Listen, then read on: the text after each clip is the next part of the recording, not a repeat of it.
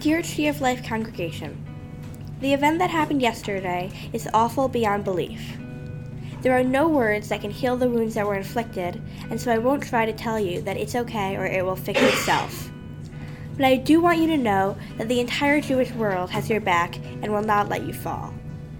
I am writing simply to let you know that if there is anything you need, whether it is to help rebuild the congregation or support the families of those who were lost, just write with a request.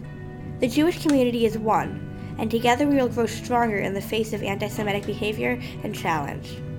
From Shayna Wilson Spiro.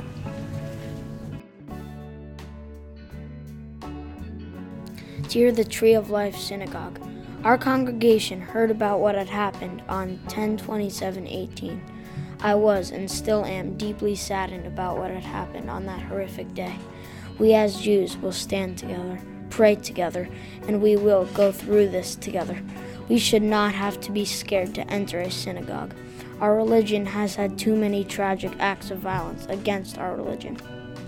Thank you.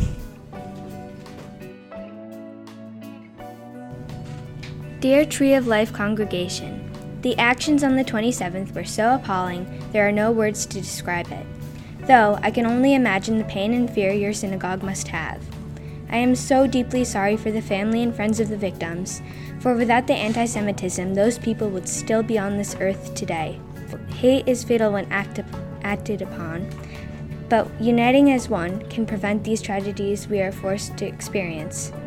Although we are not going through the same things, we will work to protect you from the dangers and hate on this world and unite, strong and empowered, conquering the prejudice around us.